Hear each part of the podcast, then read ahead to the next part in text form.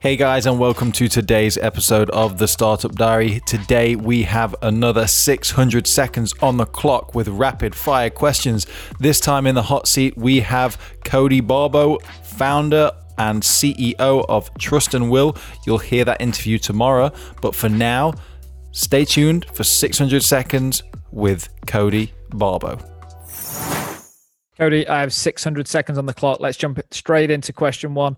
What is the one thing you know now that you wish you could tell the 18 year old version of yourself? Stay true to who you are. The geek you are uh, as a teenager will still be the same geek you are at 30 as a, as a husband, a father, and as a great leader at a company. I love that. What is the favorite software tool that you use that people need to know about?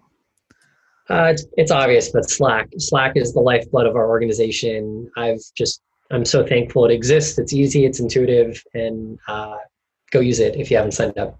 Yeah. What would you rather give up, Google Maps or Netflix? Uh, ooh, uh, probably Netflix. Google Maps is super handy. What's the best piece of advice you've been given, and who gave it to you? Uh, get comfortable being uncomfortable. I think it's a Navy SEAL quote. Um, I included it in a couple of talks that I give, but I've put myself in so many uncomfortable situations. It's really helped me develop a thick skin and uh, the ability to be a great entrepreneur that I am today.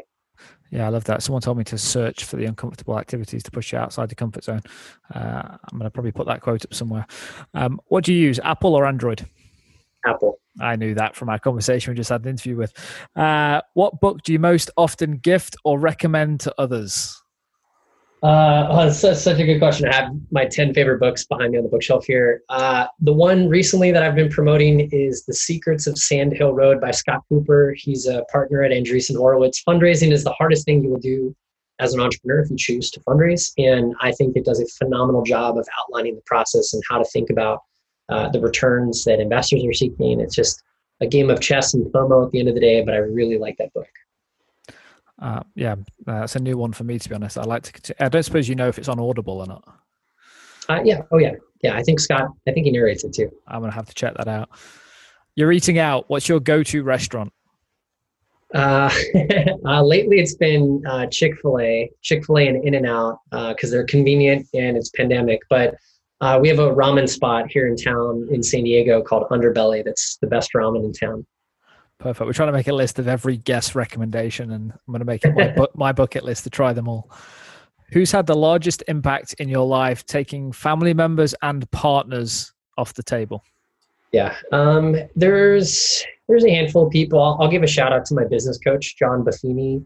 I think John was the first person I've ever met. This is about almost a decade ago now. That he knew my biggest weaknesses in the first hour of talking with him, and I, I didn't realize at the time. Yes, very strategic questions to surface those but he's helped me kind of really develop a framework for how to move forward uh, really focusing on my strengths but complementing my weaknesses with people in my life and in my organizations to kind of balance it out i had a uh, business coach for the first time 12 months ago and it's changed things for me out curiosity when did you in your journey of the three startups when did you hire your coach uh, this past year oh wow this business yeah, it, we've had a, a, more of a mentorship relationship for the last decade, and then with the he's expensive. I mean, he coaches C levels at big companies, so I couldn't afford him if I'm being honest. Uh, but with the new round of venture capital, wanted to make it a, a, priority to get coaching for myself and also make it available to my co-founders. Uh, to always strive to be better, never be satisfied with the status quo. Yeah, that's great. How did you make your first dollar, Cody? my first dollar uh, besides like the cliche lemonade stand um, in high school i used to i got really into video production before that was like kind of a cool thing and i used to do videos for other students in class and like not only help them get a's but get paid like anywhere nice. from like one to 200 bucks and it was awesome um, it's good good That's entrepreneurship cool. Just out of yeah. curiosity because you're like probably the third person that said outside the cliche of lemonade stands does that mean you actually did does everyone do lemonade stands yeah, and it's like such a I don't know if that's like a global thing. Like in the US, it's such a common thing. Like we lived in a big neighborhood, there's one main entrance. We'd go out there and just have a lemonade stand and then we'd use the money to go get like Subway sandwiches uh, at, down the street. I just you know, we were like fifth fifth grade at the time and we're cute kids still, so people just kind of pony up the cash. Like it. Yeah, we don't do that in the. UK. Are you an early bird or a night owl?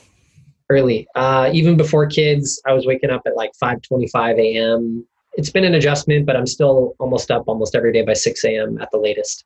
How much sleep are you getting out of curiosity?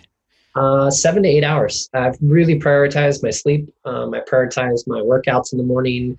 Uh, my mental health and physical health, I think, are directly correlated to each other. And for me, working out is less physical and it's more mental, and that kind of really sets the tone for the day and maintaining energy from start to finish.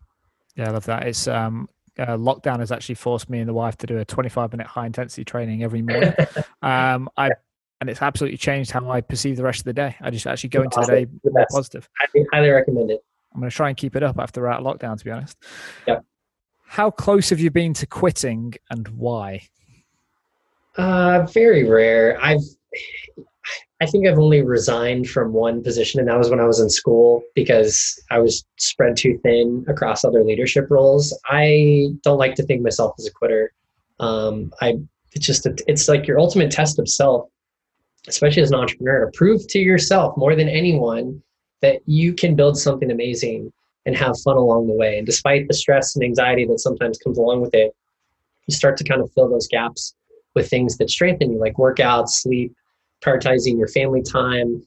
And that way, when you carry yourself to work, you're really focused on what the objectives are for the day.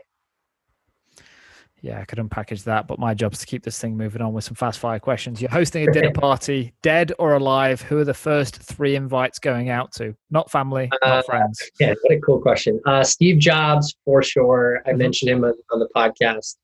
Uh, I think a past U.S. president. I don't have like any like political party preference, but I think it'd be super fun to have like uh, JFK. I don't know why. And then I think like for curveball celebrity, like The Rock, uh, for sure. I don't know. I just I think The Rock is awesome, and I think it'd be a fun dinner party. I think if you got The Rock, I'd love to just sit him next to Kevin Hart. I just love how those two interact. Yeah, maybe if I take that back, yeah, The Rock, Kevin Hart, and Shaq, and I'd probably have the most entertaining dinner of all time. That'd be cool. Yeah. How how do you plan your week's work? Um, we Monday mornings for sure. I try, I at least mentally can prepare on a Sunday night because I'll look at my calendar and look at what the week has in store. But like the first uh, two hours on Mondays, uh, typically before I do my team all hands meeting, which we do at 10 a.m. Uh, we I really just kind of think through what are the priorities for this week. What can I push off to next week? Is there anything that's on my schedule that's like low priority that I can delay another you know week or two? And I find that to be really good. And then Fridays, I like to try and not book any calls or meetings the second half of the day and really make that for follow ups. How do I get as close to inbox zero as I can, clear out my inbox, go into the weekend kind of stress or anxiety free? Um, there's exceptions to that with some events and stuff going on, but I've done a really good job at Monday mornings and Friday afternoons, just setting the tone for the week and weekends.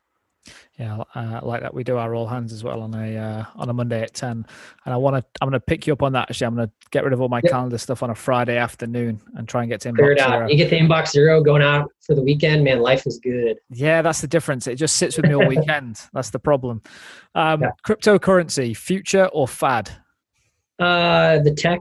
I'm gonna I'm gonna curveball the answer. I don't think it's a fad. I think the technology behind blockchain is incredible. Something that we look at and think about quite often at Trust and Will. Um, cryptocurrency. I think there will be uh, the need for a much larger catalyst event for it to be globally adopted. It just it was hype. It crashed. It's coming back right now, but I, I'm not convinced on the currency side. But the technology, I couldn't be more bullish on. Great answer, and yeah. I completely agree. Actually, yeah. uh, what social media platform do you personally spend the most time on? Uh, LinkedIn and Twitter. LinkedIn for creating content. So I post a lot on LinkedIn, and I really validate a lot of my network and ability to connect with people through that. And then the second would be Twitter because I look at it as my classroom. I've curated a group of incredibly impressive entrepreneurs, business leaders, investors, and it allows you to be in the conversation. It's like being at this the happy hour at a major event with some of the smartest and most brilliant people on earth. And I, I love that. I'd be able to hop on at any time and see what they're talking about and to jump into the conversation as well. That's a great one, actually. The way you said that is, I turned off Twitter because I just followed too many people, and it just became an, uh, just a, no, a noise. Uh, but the curated approach actually sounds like it could work. If you had to become the CEO of another company, which company would you drop yourself into? Ooh, oh man, uh, probably something in biotech, life sciences. I think there's so much opportunity to lift the world, uh, third world, into the first world, and just modern medicine is really the reality of how to make those changes. So if it wasn't like a biotech or life science business, I would say Uh, the Bill and Melinda Gates Foundation is an organization that inspires me for the work that they do, and it would be an honor uh, to be able to carry out that work as a legacy to think about long term. That's cool, man. I find it so hard sometimes not to follow up on questions with this. I need to get, I need to expand this to more seconds. Uh, I'm flicking through because we've only got time to one more. Uh, let me go with when asked what has been the hardest decision to make in your life, what is the first thing that springs to mind? The hardest decision I've had to make, uh, personally or professionally? I'm going to ask for both now. You've held your head in your hands. Uh, yeah, I think the the toughest, like personally, like okay, like when I proposed to my wife, like I didn't know, is it too soon? Is it the right time? Is it too late? Like trying not to ask too many of her friends or her family so they don't spill the beans. So I kept it very tight. That was like the most nervous I've ever been. I like remember blacking out when I asked my wife to marry me, even though I knew she'd say yes, and, and she obviously did. Uh, professionally, I have had to fire people, and like it, it hurts so bad because you hired this person, so it's you're you're the one that's at fault for making the reality this decision you have to make come to light, which is letting them go. And I just it's not firing for bad reasons. It's just uh, letting go because of conditions that are sometimes out of your control, and you just have this deep relationship with people. Um, so it's probably the hardest, I'd say. Cody, you've been absolute star. Guys, if you listen to this 600 seconds with Cody Barbo, make sure you tune in and subscribe to the podcast tomorrow. Um, I, I, I, will say it here. I've said it to him on the mics and off the mics. Extremely impressive guy from a storytelling uh, and vision perspective. Cody, thank you so much for your time, buddy. Yeah, thank you, Adam.